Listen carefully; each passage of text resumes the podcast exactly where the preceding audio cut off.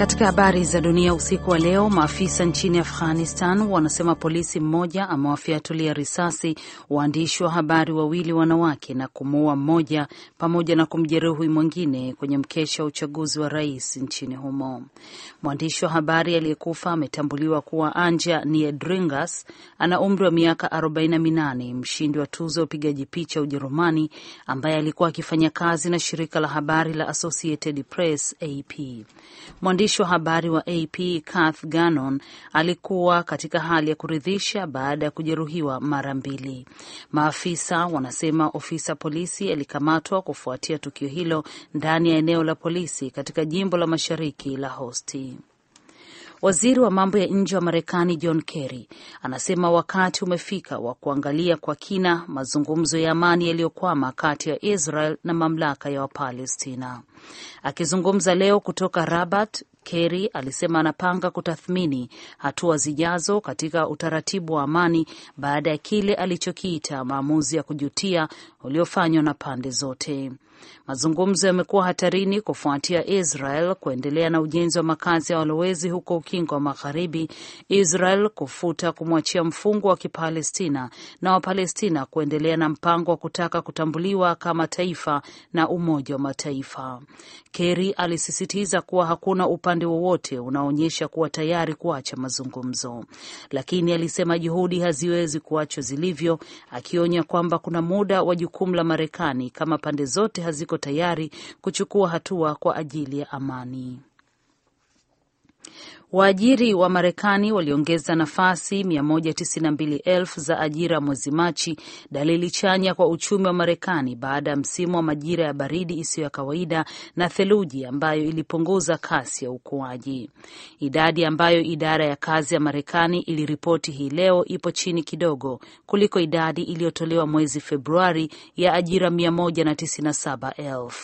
Takwimu zilizotathminiwa na serikali zinaonyesha waajiri waliongeza ajira mbalimbali mbali zaidi ya elfu thelathini na saba mwezi Februari na Januari kuliko ilivyoripotiwa awali. Licha ya ongezeko la ajira mwezi Machi, kiwango cha watu wasio na ajira bado hakijabadilika, ni asilimia 6.7 na wafanyakazi wasio na ajira ni milioni 10.5.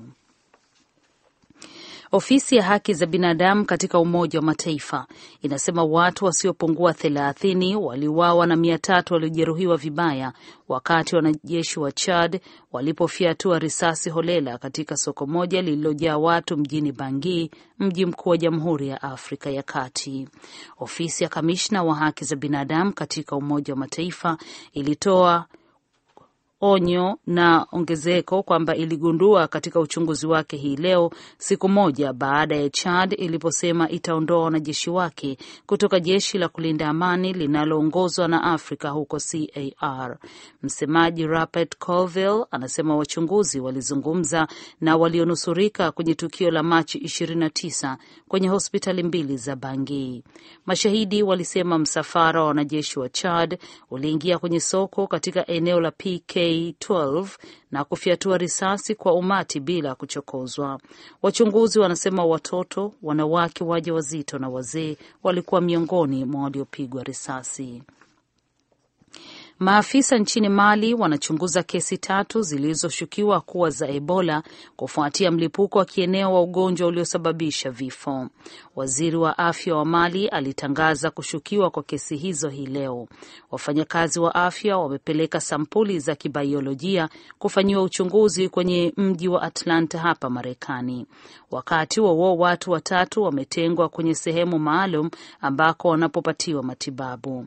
Jana shirika la afya duniani lilisema maafisa huko Afrika Magharibi wanaripoti zaidi ya kesi mia moja na thelathini zilizothibitishwa au zilishukiwa kuwa za Ebola, nyingi nchini Guine.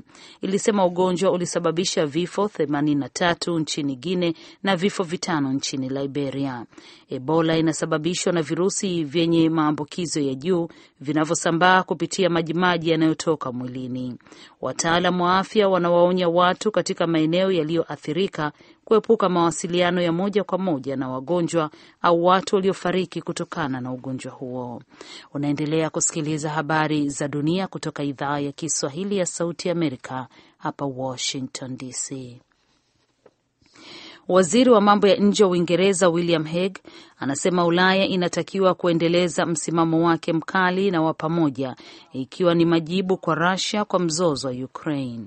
Hague alizungumza leo mbele ya mkutano wa mawaziri wa mambo ya nje wa Umoja wa Ulaya huko Athens, ambako vikwazo dhidi ya Russia vinatarajiwa kuwa kwenye ajenda.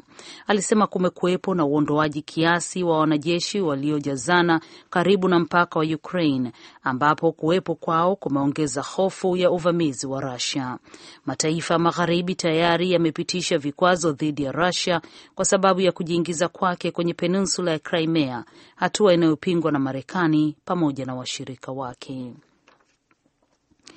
Wafanyakazi katika eneo la mbali katika bahari ya Hindi wameanza utafutaji wa chini ya maji wa kisanduku kinachorekodi takwimu za ndege iliyopotea shirika la ndege ya Malaysia, ambapo betri ya kisanduku hicho inatarajiwa kuzimika katika siku chache zijazo. Mstaafu wa masuala ya anga wa Australia alisema leo kwamba meli za Marekani zimesogea kukatisha kilomita 240 kujaribu kupata ishara kutoka kwenye kisanduku hicho kijulikanacho kama black box.